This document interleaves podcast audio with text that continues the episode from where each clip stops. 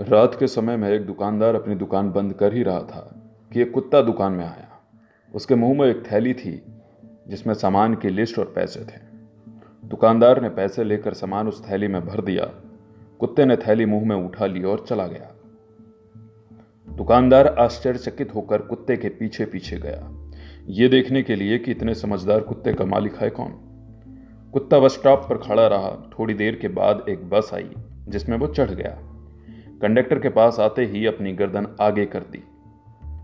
उसके गले के बेल्ट में पैसे और उसका पता भी था।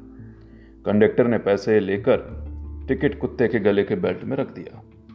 अपना स्टॉप आते ही कुत्ता आगे के दरवाजे पर चला गया और पूंछ हिलाकर कंडक्टर को इशारा किया और बस के रुकते ही उतर कर चल दिया। दुकानदार भी पीछे पीछे चल रहा था। कुत्ते ने घर का दरवाज़ा अपने पैरों से दो से तीन बार खटखटाया।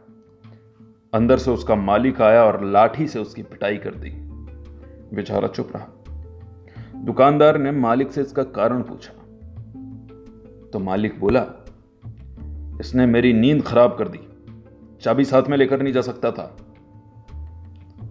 दोस्तों, जीवन की भी यही सच्चाई है। आपसे लोगों की अपेक्षाओं का कोई अंत नहीं। जहाँ आप चूके वहीं पर लोग बुराई निकाल लेते हैं और पिछली सारी अच्छाइयों को भूल जाते हैं। इसलिए आप अपने अच्छे कर्म करते चलो। लोग आपसे कभी संतुष्ट नहीं होंगे।